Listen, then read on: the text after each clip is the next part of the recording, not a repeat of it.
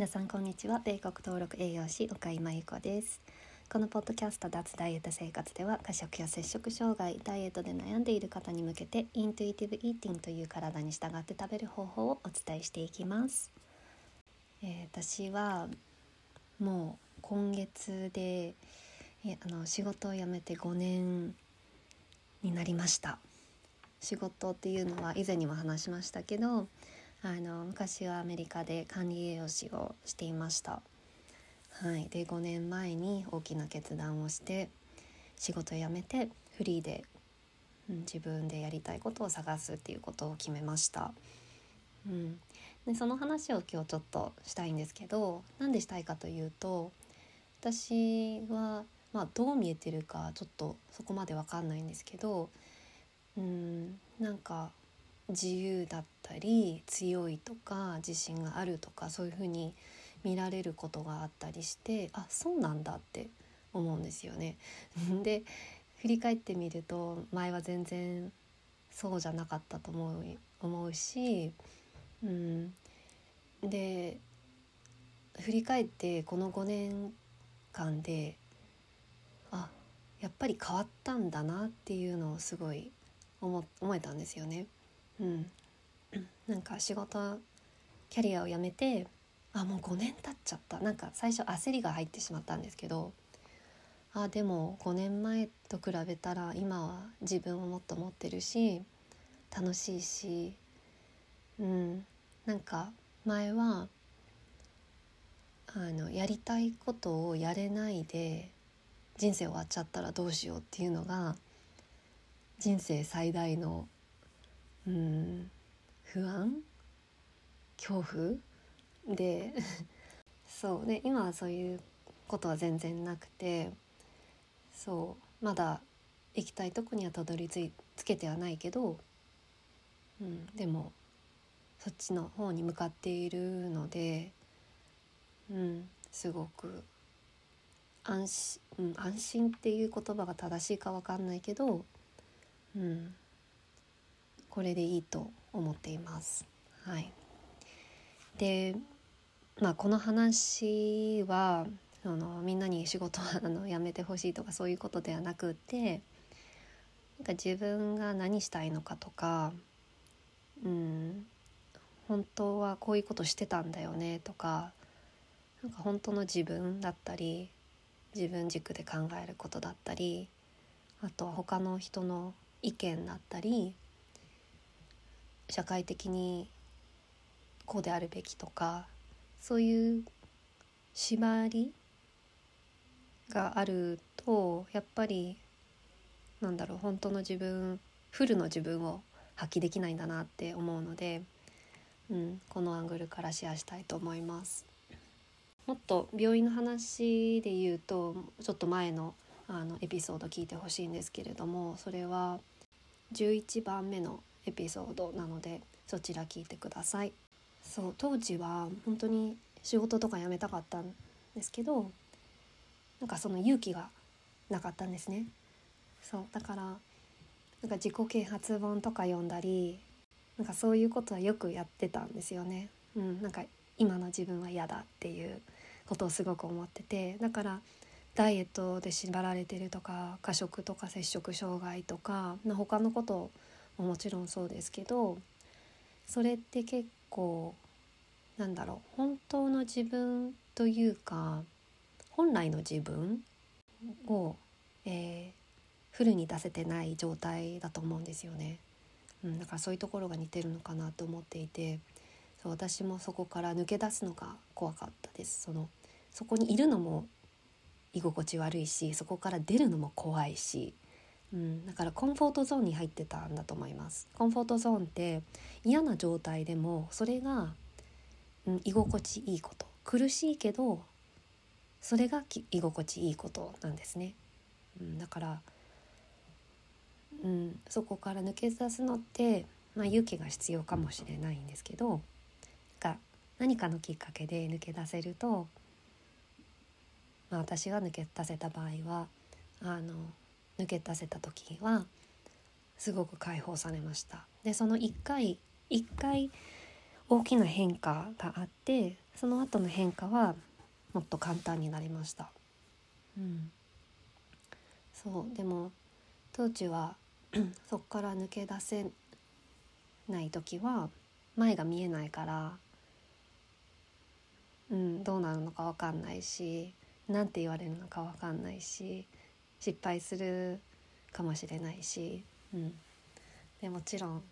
失敗もしてるし、うん、でもそこから直感を信じられるように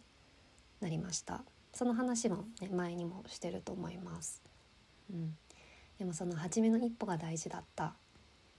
うん、一番怖かったけど一番大事だったっていうことを伝えたくて。そうだからもしダイエットだったり、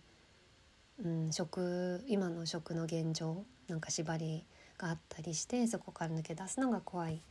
のその気持ちはすごくわかります。うん、でもそれはもしかしたらコンフォートゾーンにいるのかもしれない。うん、でもちろん変わるのって変わりたいって思わないと変われないんですよね。うん、変わりたくないなくて誰かに直してほしいとか、うん、なんかそれって変わんないんだと思い変わらないと思います。根本的には変わらないのかな。あとはまあ信じることしかないですよね。変われるとか治るとかいいことが待ってるっていうことを信じることしかできなかったです、うん、でもそれができたから今があるし、うん、本当に良かったなって思ってます、からあの日一歩を踏み出せたことをね今がある。だから楽しい。だから幸せ。だから自由。そう。でもちろんそのそれって全部一人でやってきたことではなくっていろんな人に助けられたしいろんなプログラムを通して変われたんだと思います。で一番最初はヨガの資格を取る時のトレーニングだったんですけど RIT 取る時のあのまあその資格を取るためのトレーニングなんですけどそこでいろいろ自分について考えることができました。でその後はまあ、アメリカでは結構コーチングが主流主流ほどではないかもしれないけど、うん、コーチングも結構受けて、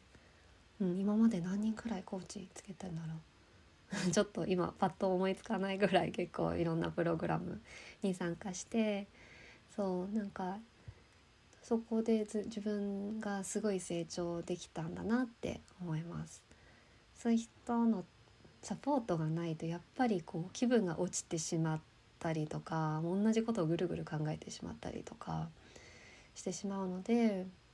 そうなんかそこを手伝ってくれる人だったり、うん、なんか客観的に見てくれるので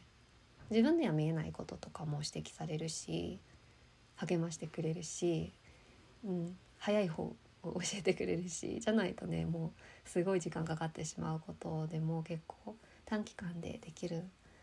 のかなって思っていてそう。で私の場合だとその、まあ、自分で仕事をしているのでそのビジネスの面だったりでももちろんビジネスのことだって自分がやりたいことでやりたいことというか作り上げてることなのであのうん、企業で働き方とかそういうんではなくて自分がどうしたいのかっていうところをすごいあの掘り下げていきながらやっているのでなんかプライベートとあの仕事の境目って結構私の中ではそんなにはっきりしてないので、うん、だから自分の仕事が、まあ、自分のえっ、ー、と何て言うんだっけライフワークでもあるので自分の生き方もキャリアもそうコーチングを通したりヨガを通したり、うん、してすごい変われたって思っています。うん、なのでなんか一人で抱えているっていうのは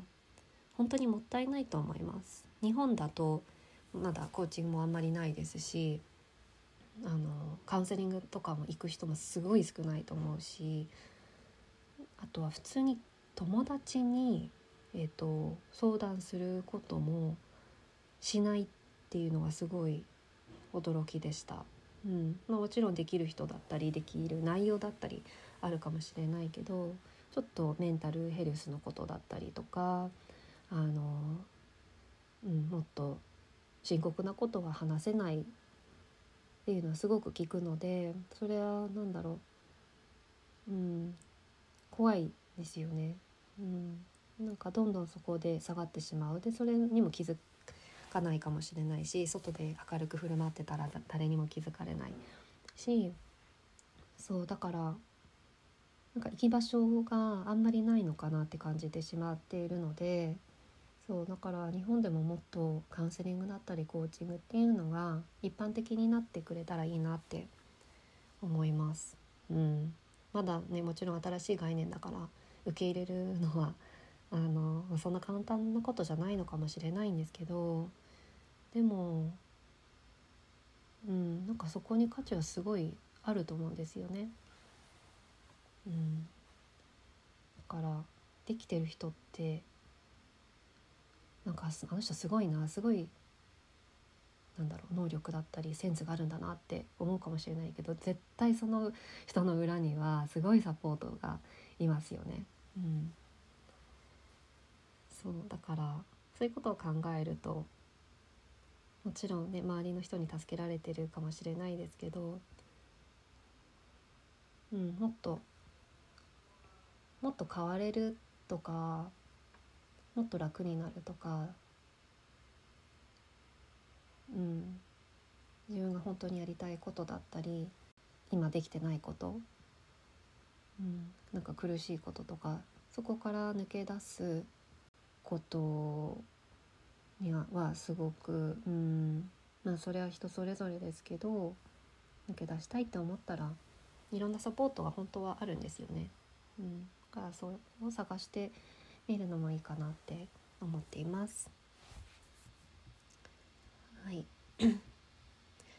えー、だらだら喋ってしまいました。そうだからインタイティブイーティングすることもあのもちろんダイエットの縛りから解放されるツールであってでイントゥイティブイーティングってその食べ方を教えてくれるんではなくって自分の体の声だったり本当に自分本当の自分って言ったらおかしいけど、うん、自分の内面と向き合いながら食べることをするので、うん、外の情報をフィルターできるようになるんですよね。うん、これはいい情報だったりあこれはちょっと、うん、自分にとってはあんまり良くないかもしれないっていう判断もできますし自分に自信もつけられるんですよね。うん、自分で判断できるようになるんですよ。うん、そう何度も話してると思いますけどイントゥイティブイーティングやってる理由っていうのは私は自分の固定概念を手放して今やりたいことをややってることがうんすごい自分にとっては幸せでそれもすごい健康につながっているのででそれをより多くの人に伝えたいんですよね。でそこで食べ物に縛られてしまったり体型だったり人の目線を気にして、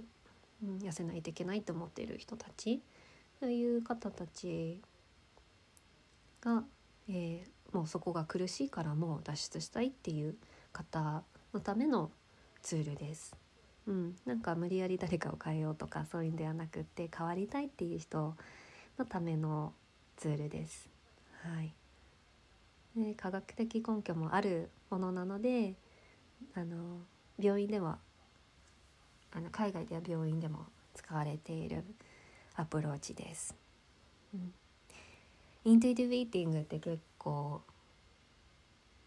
うん。簡単に受けあの簡単に理解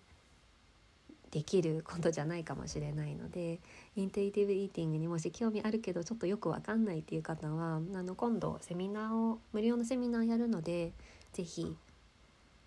参加してみてください。10月10日になります、そのリンクも PTX のリンクも貼ってますのでそこからあの参加してみてください。はい今日はこんな感じですかね。なんか急に台風が来て寒くなったりして私もう体が冷え切ってる状態なので、うん、風邪ひかないように頑張りたいと思います。あの頑張頑張るっていうのはおかしいか、うん、体温めながら、うん、風邪ひかないようにしたいと思います。はい。なので皆さんもあの体もそうですし気持ちも大事にしてください。はい。ではまた。